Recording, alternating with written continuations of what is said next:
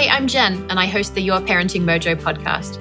We all want our children to lead fulfilling lives, but it can be so hard to keep up with the latest scientific research on child development and figure out whether and how to incorporate it into our own approach to parenting. Here at Your Parenting Mojo, I do the work for you by critically examining strategies and tools related to parenting and child development that are grounded in scientific research and principles of respectful parenting. If you'd like to be notified when new episodes are released and get a free guide called 13 Reasons Why Your Child Won't Listen to You and What to Do About Each One, just head over to yourparentingmojo.com forward slash subscribe. You can also continue the conversation about the show with other listeners in the Your Parenting Mojo Facebook group. I do hope you'll join us.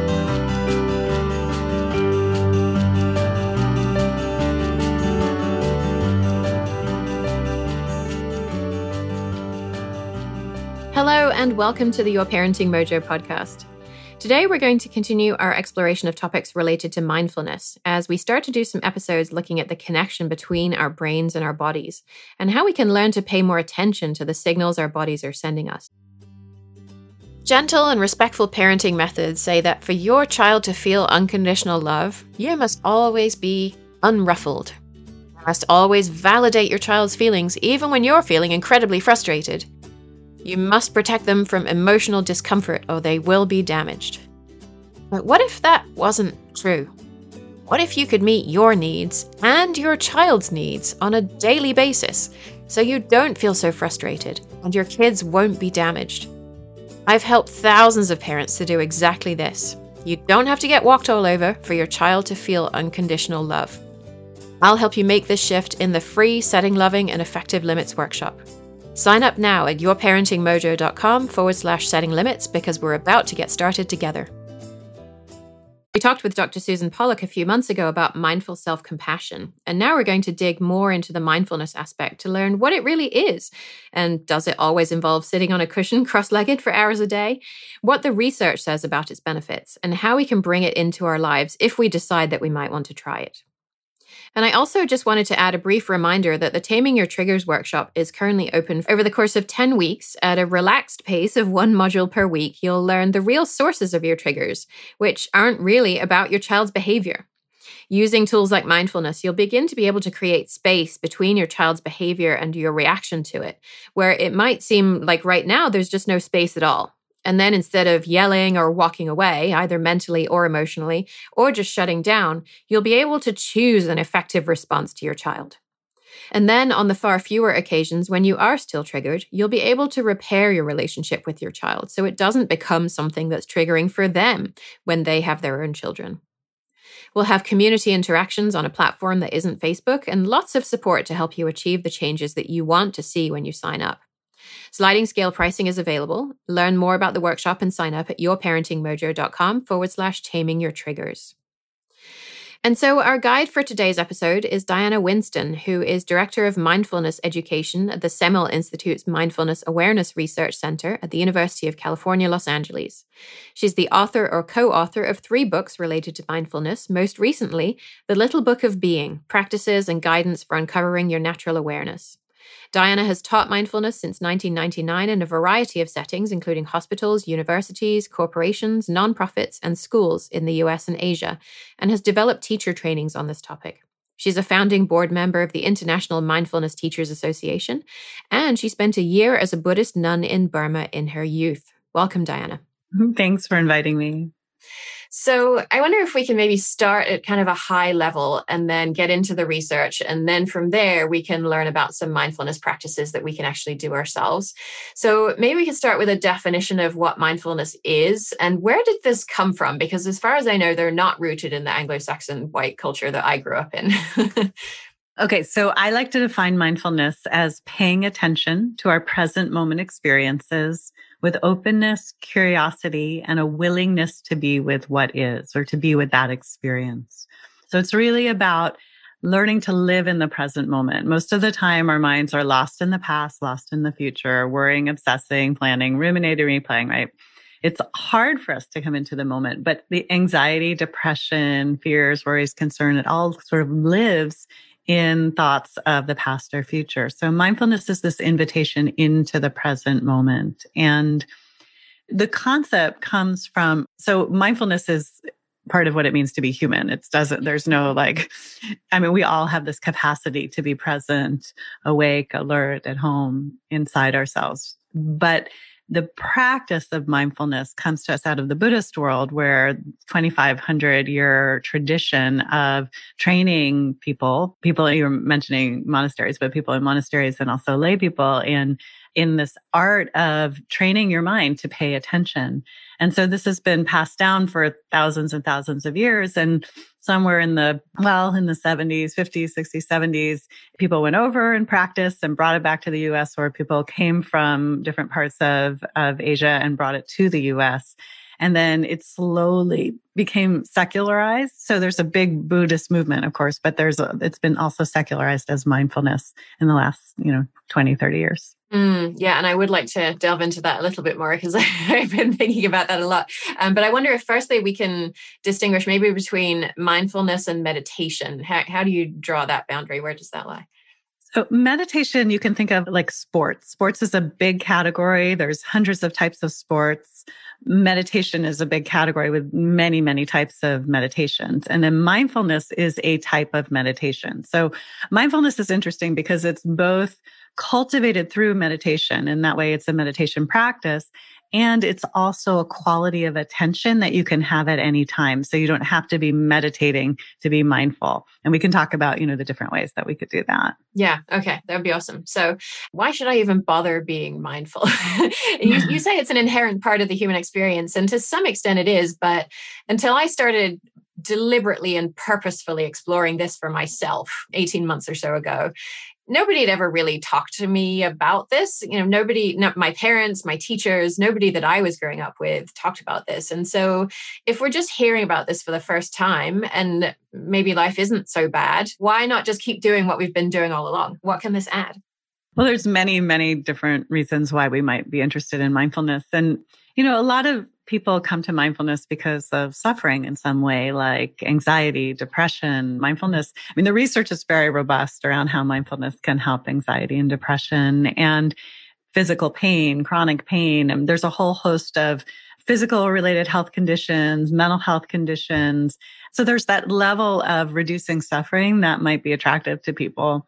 And especially these days where our minds, you know, it's just such a scary time and our minds are all over the place and there's so much um, uncertainty. Mindfulness, I've found that people are gravitating towards mindfulness more than ever in this last year. And aside from that, it's kind of like a deep dive into yourself. It's a way to, uh, we're so externally focused, like our lives of taking ourselves out of ourselves all the time, you know, input, input, input. And we rarely go inward. So when we start to go inward, there's often insights that come, understanding, self understanding. And people talk about their lives being transformed over doing it over a long period of time. And I also want to say it's not for everybody. So it's, you know, just like no medication works for everybody, meditation isn't everybody's particular thing. And so just to say, like, I encourage people who are interested to give it a try, but don't assume that it's going to be like the thing for you. It doesn't mm-hmm. have to be. Mm-hmm. Yeah. And when I was reading your book, a couple of other ideas stuck out as well. The idea that our judgments of ourselves lead to self hatred. And, and you told a lovely story about the Dalai Lama. Can you tell us that story? There's a famous story about the Dalai Lama where he was in a conference with uh, many teachers. He was with teachers and they were asking questions about how they should be teaching these Buddhist and mindfulness practices to the Western mind. And they said, well, one of the things we struggle with is self hatred. And it got translated apparently back and forth several times before, and the Dalai Lama just couldn't get it. He's like, self hatred, self hatred. And then finally he got it and he's like, oh, I don't even know. Like, like, like it's not even part of his, I think in the cultural background, it's just, it's so much stronger in the US culture and in white Western culture. Well, not only white, but all sorts of, in the dominant culture, mm-hmm. we see a tremendous amount of self hatred. And I think in Tibetan Buddhism and Tibetan practice, we weren't seeing a lot of that during that period of time.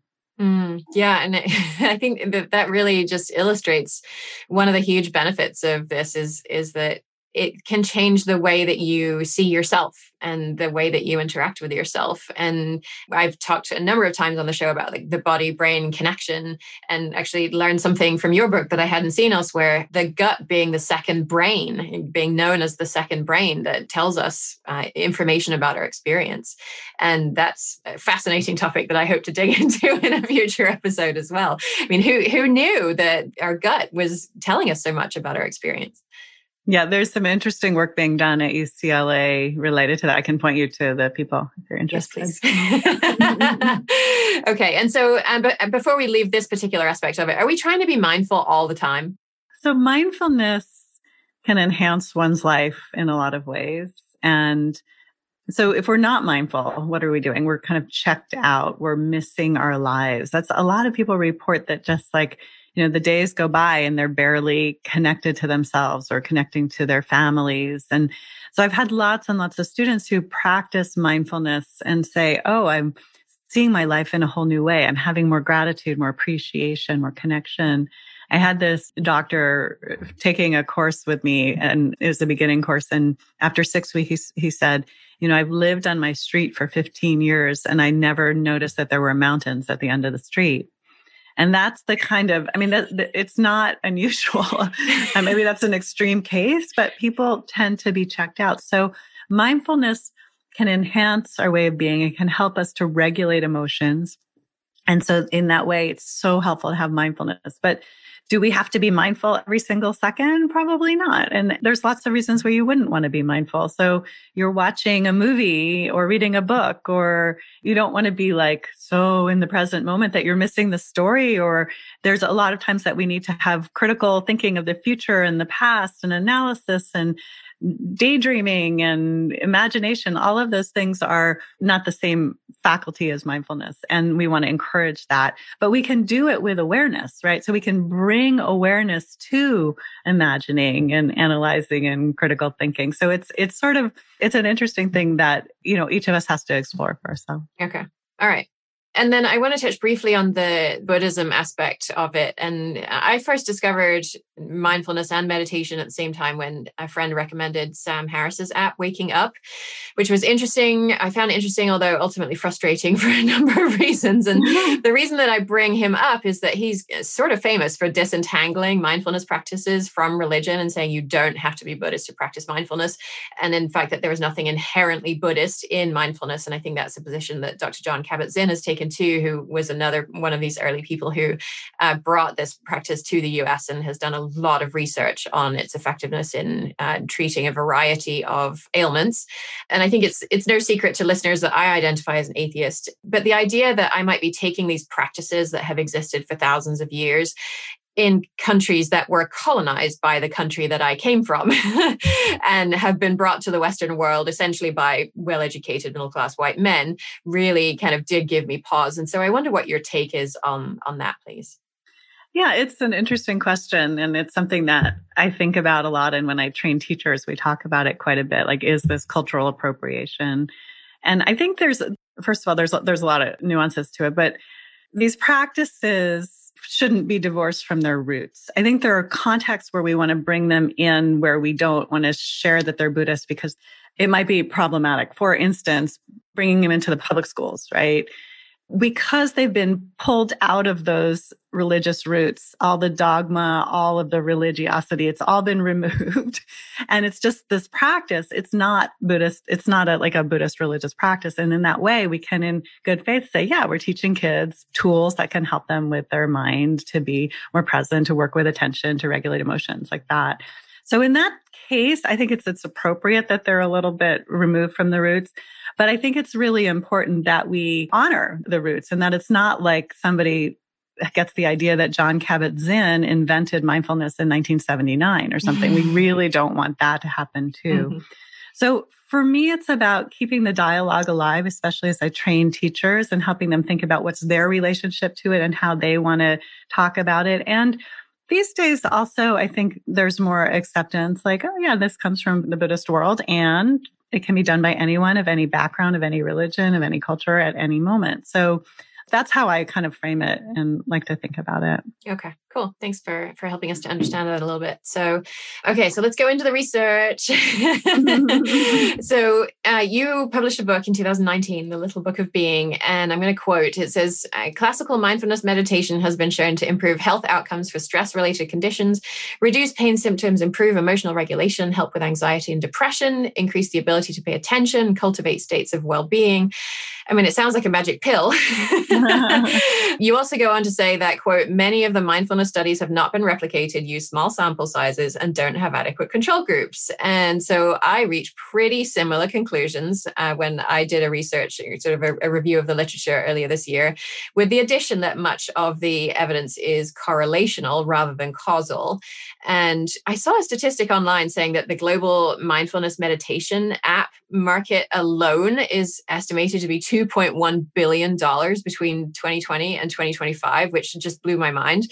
And I'm just wondering, why do you think there's such a discrepancy between the state of the research, where we're still looking at these tiny studies, tiny samples that are not longitudinal, and all of the money that's being made off these ideas? Why, why are we not looking at longer term, bigger scale studies to really understand the benefits?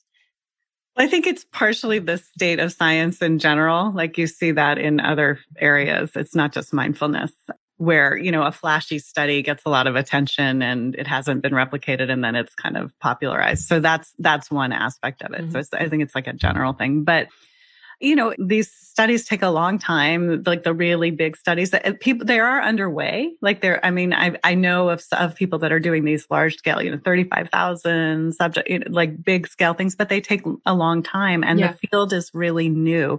So even though they started doing the research in the end of the 70s, there were only like three to five studies done at that point. And now we can say there's maybe six, 7,000 studies at this point and it's really sped up really predominantly in the last five to 10 years.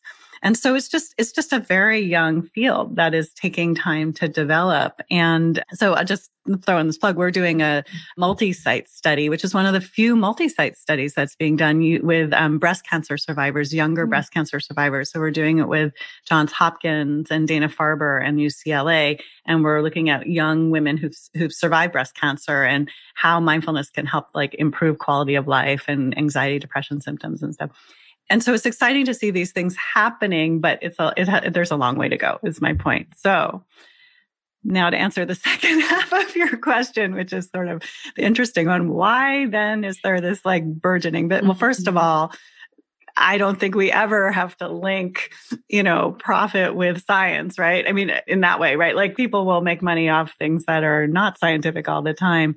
But I, I just think people have responded really well to mindfulness. Absolutely not everybody and not across the board, but people find that it improves their lives. And I think that people who want to monetize it are getting behind that, you know, and it's just like, okay. I mean, partially there's some apps that have like big, big money behind it. That's why you're seeing that, that figure. I think mm, for the most part, it's not the big, big money, honestly, looking at the field. Okay. All right. Yeah. And then, so I want to talk about some of the benefits, but firstly, let's just talk about some of the problems that come up when we try and study mindfulness. Why is it so hard to study mindfulness? Okay. So, one reason is um, there's no part of the brain that is the mindfulness part of the brain, right? There's like different, so this is for in neuroscience, right? There's different parts of the brain that are associated with it, and there are outcomes associated with mindfulness. So, compassion, kindness, altruism, peace, equanimity, they're, they're associated, but they're not mindfulness. So it gets a little murky, like, wait, what are we studying? Or there's so many different elements. Another thing is when mindfulness is being taught. Now this has changed a lot, but a lot for a long time it was studied in a group format, right? Mm-hmm. And so it was really hard to discern is the person getting better because the teacher, the group component, the mindfulness itself, the fact that they did some yoga, that like, like all of those pieces, it, it kind of muddies it quite a bit. And then most of the studies tend to not be longitudinal. So there's a lot of like question marks about like, if I'm looking, let's say a neuroscience study where I see the brain of a meditator is really incredible because there's so much, you know, gray matter in certain areas, but we don't know what they were like before. So it's just, mm-hmm. it, those are the kinds of issues that, that are sort of hampering the studies. Mm-hmm. Yeah. And the idea that so much of this relies on self report questionnaires of how, how, we, how were you feeling six weeks ago? and how are you feeling now? Absolutely. and yeah. It's, it seems very problematic. And, and you, you raised the point in the book, maybe the more mindful you think you are, the less insight you actually have into your own mindfulness. well, I know, like I've done it, you know, I've taken questionnaires. So I've been practicing mindfulness for 30 years. I've taken questionnaires and then they ask you like, how mindful were you when this happened? And, and because I'm know mindfulness pretty well, I know I'm not that mindful at mm-hmm. So my score went down, even though I'm a mindfulness teacher. You know what I mean?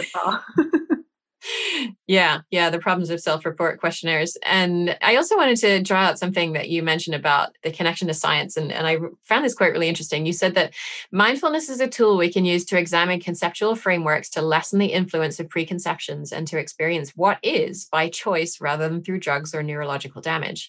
Perhaps ironically, this echoes the basic principle of all science to observe data without preconceived ideas as to what the data will show. Mindfulness and science share this principle about the discovery of knowledge, yet the former approaches it through a first person observational techniques and the latter through third person observational techniques. And so, what I thought of when I read that was that this sort of doesn't take into account the inherent biases that the researcher themselves brings to the study that affect everything from the study question to the sampling method to the analysis plan to the discussion of the results.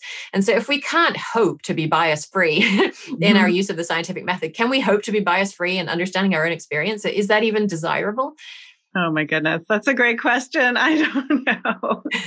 I'm, um, I'm, aware of, I just want to point out that I co wrote that book with a fully present, I think you're quoting from, with a scientist who was the one who wrote that part. So I yeah. cannot speak as knowledgeably as she could about okay. this particular thing. Okay. All right. question. Yeah. Okay. And so let's talk about some of the specific benefits that we've seen because i know that your lab has been very active on some aspects of the this research and also i was able to find some other studies that i think are pr- probably pretty relevant to parents. And, and we're going to focus mostly on results that are relevant to parents and, and children rather than the sort of broader the, the whole spectrum of, of benefits. So mm-hmm. i wonder if you can tell us what the research is that you're familiar with and then maybe i can also add some some studies that i found as well Okay. So one of the, the first study we ever did when our center started was with adults and adolescents with ADHD. And that was done with Lidia Zylowska, who was the, had the grant for that. And we went, we developed an eight week mindfulness protocol and we brought them through that and found at the end that there was significant impact on people's ability to pay attention, uh, including the kids. Like that we were sort of surprised, like what would happen, but the improvement was in conflict attention. So conflict attention is when you have one thing that you're trying to pay attention to and many things are distracting you, like I'm um, distracting you right now. And so conflict attention improves significantly in the mindfulness group. And so that was like one of the first studies we did related to adolescents and parent and adults. And then since then, we've done some research and we did another study early on with kids where we brought mindfulness and found into we used the school laboratory at uh, UCLA and, and the school that is connected to the labs at UCLA and they found that kids they were offered a mindfulness program and kids improved executive functioning primarily in the kids who were more dysregulated. So the kids who already had a certain level of regulation were okay, but I mean, like there wasn't a huge amount of change, but the kids who had more severe dysregulation, there was um, significant improvement. And that work was done with Lisa Flook, who has since moved to the University of Wisconsin with Richie Davidson's. He's, she's now in Richie Davidson's lab and she's doing incredible work with kids and schools and mindfulness. But I cannot speak to the current state of what she's up to. Mm. And I wonder if we could just pause there and sure. and, uh, and just note a couple of features of that study, which I thought was super interesting. The measure was ecologically valid, which means that the, the thing that they were measuring at the end was what did the parent and the teacher see? What changes in the child's behavior did they see, rather than just some sort of arbitrary measure that was not useful in the real world. But on the same note, there was no way to mask which condition the child was in. The teacher and the, and the parent would have both known if the, that child was doing mindfulness or was in the, the control condition or in the experimental condition and doing the mindfulness work. And so it seems as though there's a huge potential for somebody who a teacher who's invested in mindfulness to say oh yeah that, that kid totally improved and, and and they were in the mindfulness oh no that kid wasn't and i didn't really see any difference and and there were only 32 children in each condition so it's even doing one of these would have a potentially large impact on on the overall results and that, that's just to kind of illustrate that the challenges that we face in doing this research and it brings up what you were talking about earlier the biases of the investigator, the mm-hmm. biases of, yeah, everybody involved. Yeah. Mm-hmm. Yeah.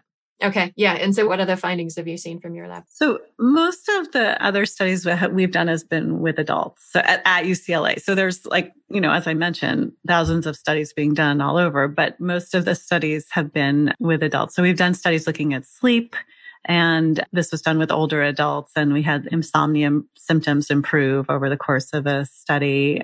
We've done, as I mentioned, we're doing the breast cancer studies. We're doing some studies now. I, I mean, I don't know how relevant these are, but these are for Alzheimer caregivers. We're about to start a study for stem cell transplant recipients. Mm-hmm. We're doing something with, well, this is one that's kind of interesting. Actually, I'll share it because it's not, it's a little different than what we normally do, but we were interested in the altruism. We had a postdoc who was interested in altruism. And so he had people listen to an audio meditation and then play this game, which was a video game where you give away money. And so they had the control group didn't listen to the audio, obviously.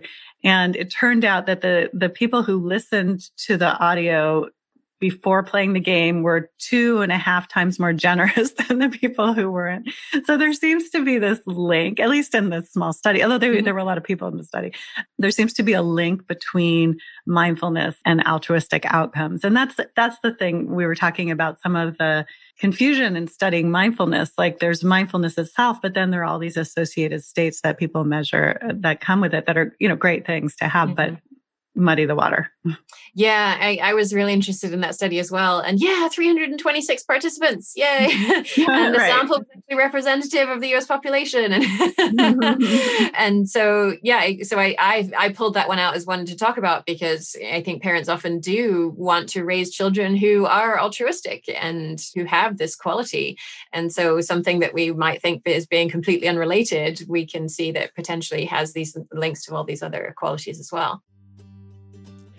Do you wish you knew the appropriate logical consequence to give your child, aged 1 to 10, for each different kind of misbehavior they do in a day? Everything from refusing to put on their shoes to messing about with the dog's water bowl to getting out of bed 300 times every evening. But do logical consequences sort of feel like punishments? Do you wish that you didn't have to use them as much? I've helped thousands of parents to get rid of logical consequences and replace them with joyful, calm, collaborative family relationships. I'll show you how to do it in my free Setting Loving and Effective Limits workshop. After last year's workshop, parent Finula said the biggest difference between now and eight days ago is that I'm not freaking out as much. Sign up now at yourparentingmojo.com forward slash setting limits because we're about to get started. I was also interested in a study about uh, patients that had experienced a psychotic episode and participated in a three minute mindfulness meditation. That I think they were basically in the doctor's office, and the doctor said, "Okay, listen to this recording. There's this woman, Diana Winston, and she she's recorded this this thing, and I think they used your meditation, didn't they? And the people that in the experimental group, only 20 participants, there was no control group, had a, a, significant decrease in their level of anxiety right then and there. Although we don't know if it was more, more generalized." After they had left the doctor's office. Right. And right. So, do we think that this has significance for uh, managing anxiety in non clinical populations when you're not having a psychotic break? Well, like I was saying, the research around anxiety and depression is fairly robust. And that's partially because of the development of the mindfulness based cognitive therapy program where they've done a lot of like, and also, uh, so there are these clinical programs, that one, and then ACT, acceptance and commitment therapy. Yeah. There's a lot of research around that where they integrate mindfulness into these clinical treatments and show that these tools are helpful. So I think one can pretty safely say that mindfulness can positively impact anxiety and depression in non-clinical and clinical populations, but not severely anxious. Not like if you're really, really anxious, really, really depressed, getting even getting a person to meditate is too hard. Mm-hmm. like it's not going to work until their sort of like head is above the water in a way. Okay, that's helpful. And yeah, we will actually have an episode coming up on acceptance and commitment therapy as well. Oh, good. good. yeah, excited for that one. And then talking about parenting, there were a couple of studies that I found on that. The more that parents reported engaging in mindful behaviors, the more attuned and responsive they were to their child's needs, which was explained by lower levels of parenting stress associated with higher levels of mindfulness, although that did rely on self report and the parent saying, oh, yeah, I felt like I was more attuned to my child. Not a representative sample. No physiological measures of mindfulness or parenting stress. And then there was another one that said that the elements of mindfulness are not equally predictive of parenting efficiency. Um, and that the key elements seem to be this improved non reactivity to inner experience. And that's the idea that we're feeling flooded by something our child is doing. It's just pushed our buttons. And that if we can bring this awareness to that and, and create a pause uh, before we react and change it from a reaction into a response, that we can then respond more effectively to our child. And and to me, that was not so terribly surprising because that's it's actually something I've been teaching parents for a while now is is ways to create that pause. And and so the idea that that would lead to better parenting outcomes felt kind of intuitive to me, but it was nice to see it confirmed by the research. oh, that's great. I'm not so familiar with those studies, but that sounds wonderful. Yeah, yeah.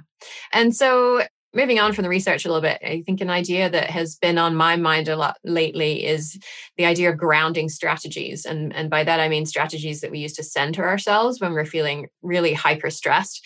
Mm-hmm. And, and that we do that through getting in touch with our physical experience and to remind ourselves that we are actually physically safe in this moment. And one that I found to be super helpful is just stroking a soft piece of fabric when I'm incredibly mm-hmm. flooded is something that can really bring me back into this moment and think, okay, yeah, I, yeah, I am safe right now.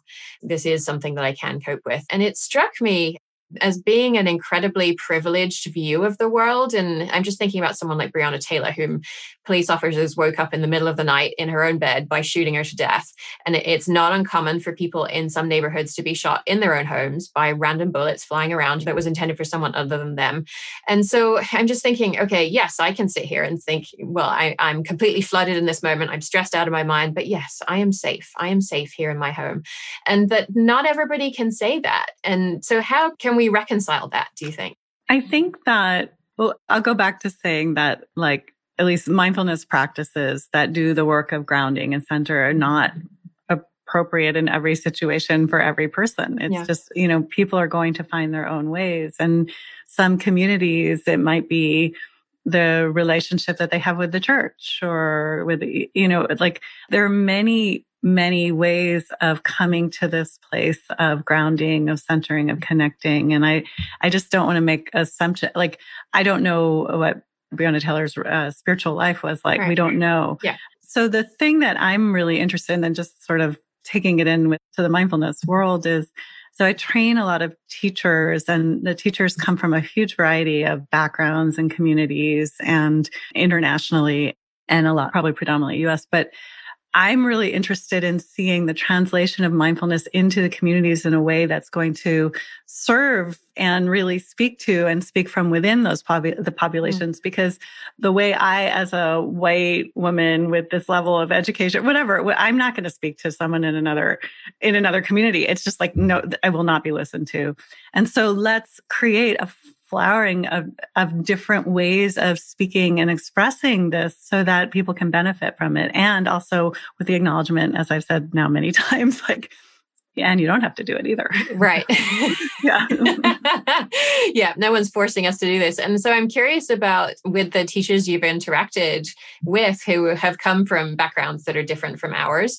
Mm-hmm. Are there some ways that you're aware of that they've taken this and made it more relevant and useful to the communities they work with? I have incredible, incredible stories and students who are doing like working with schools and in parts of LA and bringing in the arts and music and mindfulness and sort of like merging all that together or people who brought it into different like religious settings and taught mindfulness in the context like like oh there's a mindfulness like group that i'm bringing into a church or a synagogue or something like there, so people are adapting and creating mindfulness. And it's, I, I feel really like I want to see that. I want to see people's I think the best teachers are the teachers that are really expressing themselves, who they are, and people feel it and sense it. So the mindfulness as a kind of let's just all sit here and be really quiet and meditate. Is just it's it's one version of it.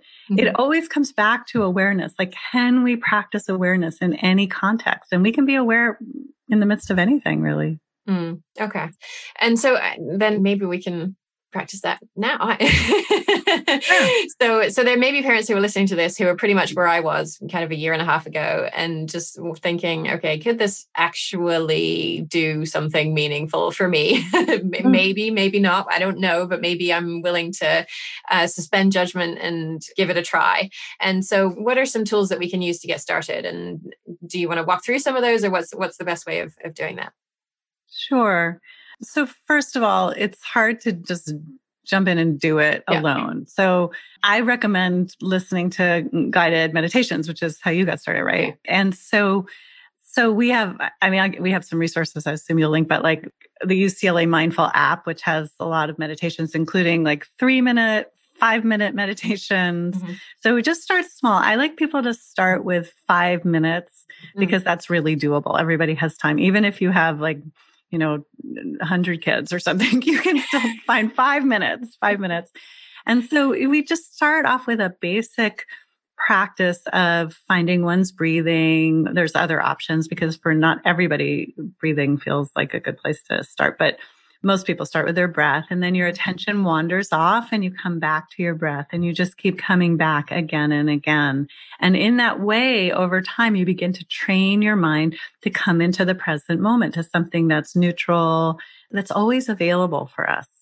And so so I can walk people through a, a, a, short meditation if you want. Yeah, that would be awesome. And and I just want to mm, clarify and, and draw out the point that you just made that you're concentrating on your breath if if that's what you want to do. I do do that, and I but I find that my I can't help myself from controlling it if, if I mm-hmm. concentrate on it.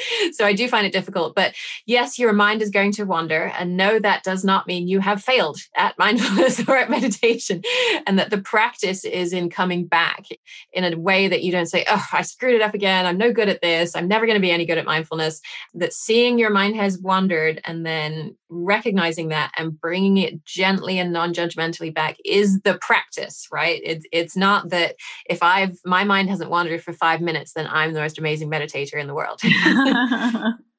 that's exactly right. Yeah, that's where people get stopped up, right? They start meditating their mind wanders and they think they failed and they quit. Right.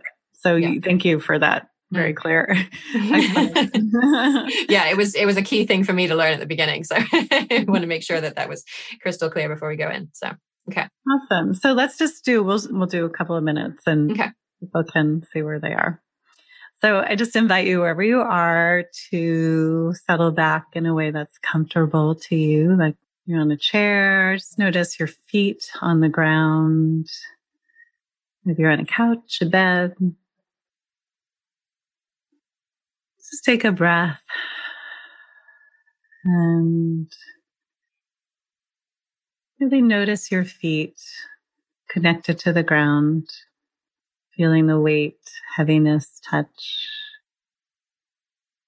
And see if you can feel the support of the ground. And this is what you mentioned earlier, Jen, this, this, sense of grounding, the support of the ground that may be many stories below. It's still, there's a connection.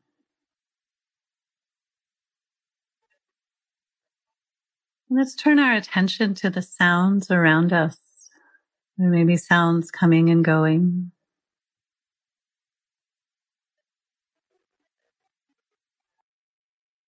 Listen to the sounds as they come and go.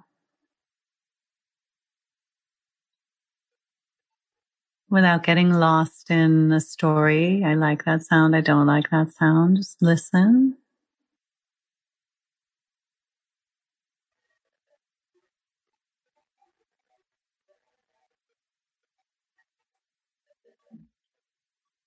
And now come back in your body and see if you can notice your body breathing, the rising and falling of your abdomen or chest, or the air moving through your nose, tingling, warmth, coolness. Just the natural breath through your nose. So let's find something to focus on. We can use our breath in our abdomen, chest, or nose. Or you might use listening to sounds.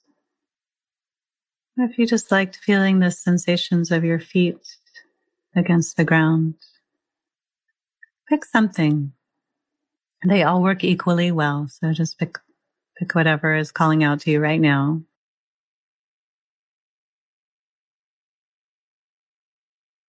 Let's notice moment after moment.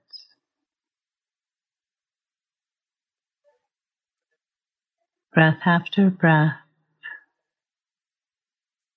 Sound or sensation after sound or sensation.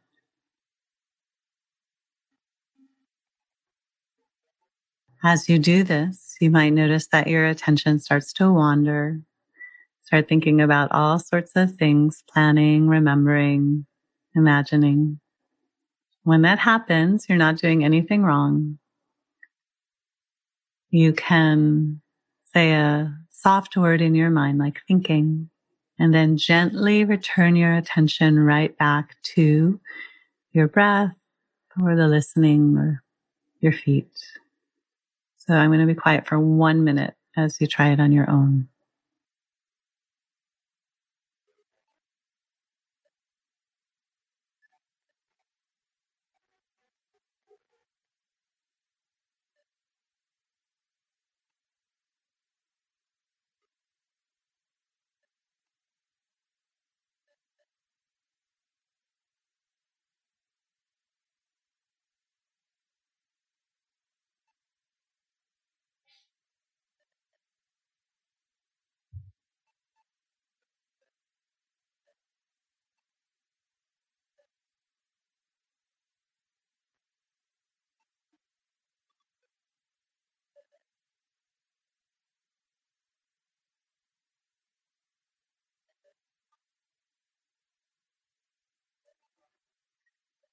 And now notice how you're doing as we bring this meditation to a close. Notice if you're feeling more relaxed, at ease. You may or may not be.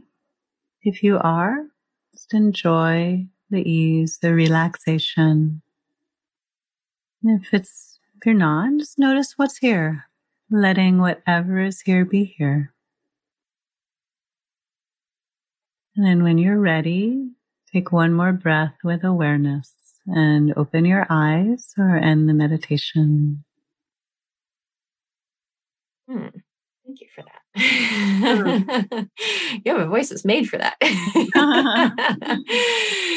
so okay so you did a number of things in there and of course it, i was trying to keep track of them at the same time as i was trying to be mindful. So um, so you sort of did a combination there of a couple of different types of meditation practice and so i just want to draw people's attention to those. And and so in your book uh, in your most recent book you talk more about natural awareness and this idea of focusing on what is present here right now no matter what that is. And sounds are a great one to use for that because they do come and go and of course, I had my daughter walking down the hallway and I'm thinking, mm-hmm. okay, she's not hearing my voice. Is she going to hear your voice or is she going to hear silence and she's going to start knocking and coming in? and so I had to bring my mind away from that. And then you also uh, helped us to focus on a certain part of our experience as well, sort of a more focused attention. And I love the blending of the two. And I didn't realize until some months after I'd started that you can blend these two parts of the, the meditation practice and that you don't have to only focus on the breath or only focus on whatever is the predominant experience and that you can sort of seamlessly flow back and forth. Do you do you use it that way in your practice as well? I think, I mean, my practice is sort of responsive to the present moment. So if I find that my mind is really, really scattered, it might be really appropriate for me to just sort of keep it very focused. Just mm-hmm. if I'm feeling sort of relaxed, alert, and things are just passing by, I can just sort of sit in that space and enjoy that. Depends. Yeah. Yeah. Okay. And then as you were telling us to focus on a, a, specific part of, of our experience, whatever was calling to us most loudly in that moment, I didn't put my feet flat, flat on the floor. I probably should have done. So only my big toe was resting on the floor and mm-hmm. it was starting to get pressured. and so that mm-hmm. was really calling to me. But uh, over time, it, it actually shifted and it reminded me of a practice from the 10% Happier app that I use. It was uh, by a teacher named Jeff Warren. And the, the title of this meditation is Sit Still and It Will Hurt Eventually. um, but it's the idea that when you're sitting in, in one position for maybe 20 minutes, eventually you'll get pins and needles or something will be uncomfortable. And if you can sit with that and just experience it for what it is without shifting and, and trying to get rid of it, that experience of that will change and it did for me in this moment. You know my toe wasn't really hurting but it, i could definitely feel that pressure. It was the predominant part of my experience. But over time my elbow was resting on my hand here on on the desk and suddenly that became the thing that was most predominant. And my toe was just kind of there in the background but it wasn't the predominant thing. And and i think that seeing that shift happen just in that little isolated incident can be super helpful to help us understand this happens throughout our lives. Mm-hmm. Mm. something that seems so all consuming right now in just a little bit isn't going to be so all consuming. And I, I think it can make it easier to deal with. Yeah, it's a great observation. I'm so glad that you had that experience. Yeah. yeah yeah it's a part of the practice that i really enjoy so um so thank mm-hmm. you for for helping us through that. And so as we sort of start to wrap up i'm just thinking about some of the ideas that are maybe more grounded in buddhism that this mindfulness meditation practice draws from and you wrote a book a while ago now called wide awake a buddhist guide for teens. And i, I actually found it in my little free library across the street and that was my very first in- introduction to you. And i actually really recommend it even to adults because even though the examples are more geared towards, you know, such and such is my boyfriend and or so and so isn't talking to me, it's an incredibly readable book. You just kind of dis- distill these principles into language that's nowhere near as fluffy and, and esoteric as many of these other books that I've mm. read.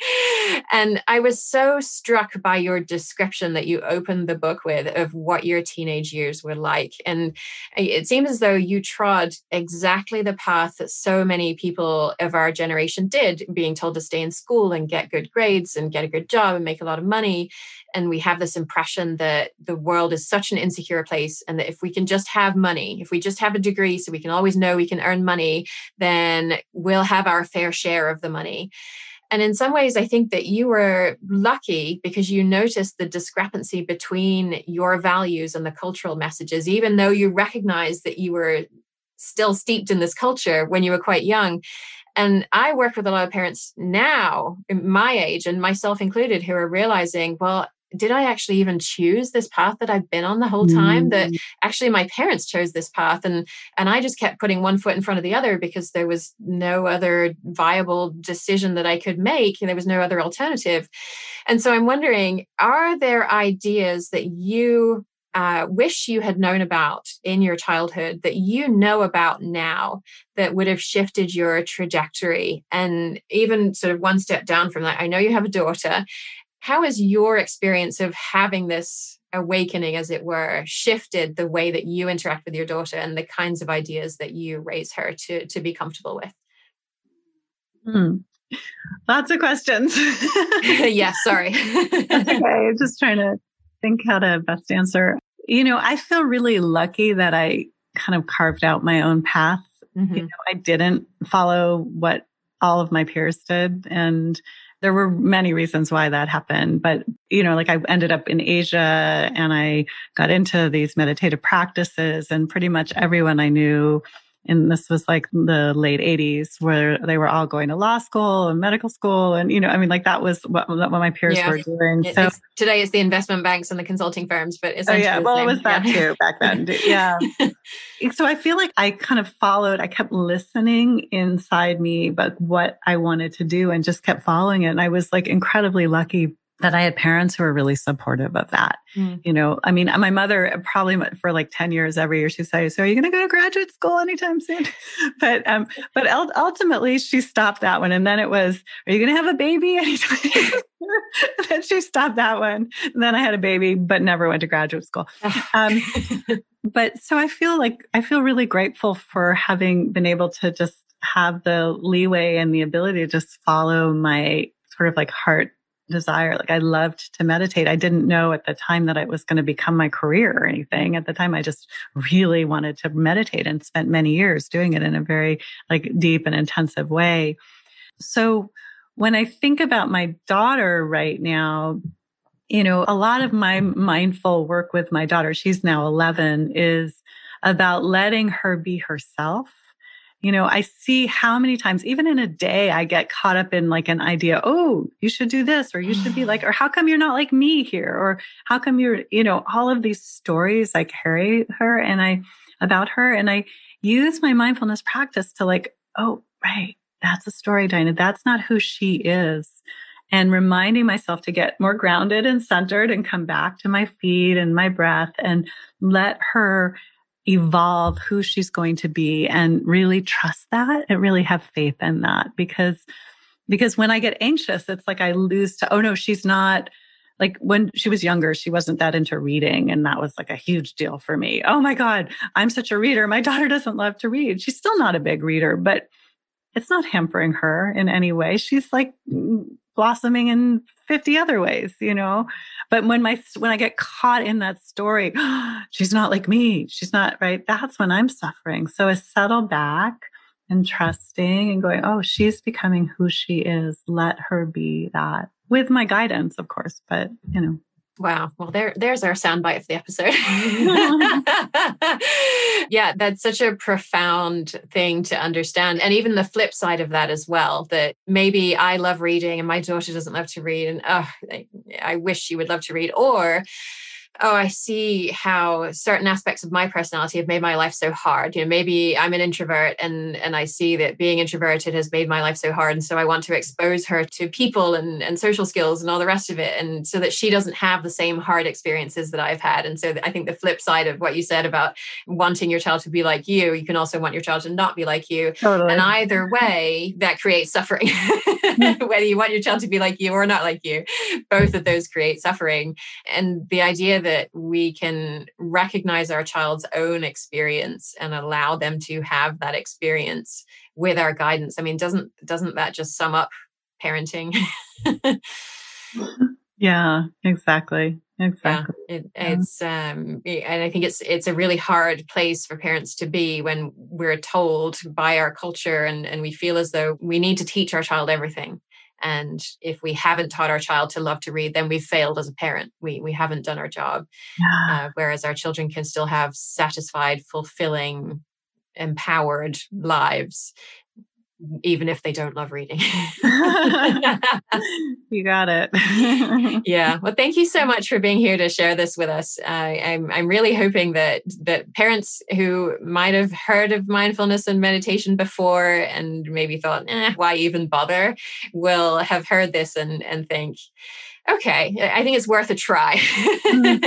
and, and maybe it won't yield anything useful, but I will say that I have seen profound shifts in my ability to respond differently to situations in ways that I couldn't have even imagined a, a year and a half ago when I started practicing. It has not been a mm-hmm. linear, okay, I meditated for half an hour last night and today, you know, I didn't shout at my husband when he did something I wish he hadn't done. Mm-hmm. It's been a much more subtle, gradual shift, but then all of a sudden something happens. I'm like, oh, a year ago that would have I, I, would not have been able to deal with that and now i really can and so thank you so much for for being here and, and for sharing your practice with us my pleasure. It's been really fun. And so the links to Diana's books, including her latest book, The Little Book of Being, as well as all the other resources that we've discussed today, can be found at yourparentingmojo.com forward slash mindfulness. You may be committed to gentle or respectful parenting for your child aged 1 to 10, but perhaps you're worried that you're too permissive, and maybe other people have even told you you're too permissive. Can you be a gentle or respectful parent and not be permissive? Yes, you can, but only if you know your needs, which are different from the strategies you're using to meet your needs. I'll show you how to identify your needs and get them met in the free Setting Loving and Effective Limits workshop. Sign up now at yourparentingmojo.com forward slash setting limits because we're getting started very soon. And don't forget that links to references for the show, as well as to Diana's books, including her latest, The Little Book of Being, can be found at yourparentingmojo.com forward slash mindfulness. And if you'd like to join me for the Taming Your Triggers workshop, then I'd love to see you there. Find out all the details at yourparentingmojo.com forward slash taming your triggers. Thanks for joining us for this episode of Your Parenting Mojo. Don't forget to subscribe to the show at yourparentingmojo.com to receive new episode notifications and the free guide to 13 reasons your child isn't listening to you and what to do about each one. And also join the Your Parenting Mojo Facebook group. For more respectful research based ideas to help kids thrive and make parenting easier for you, I'll see you next time on Your Parenting Mojo.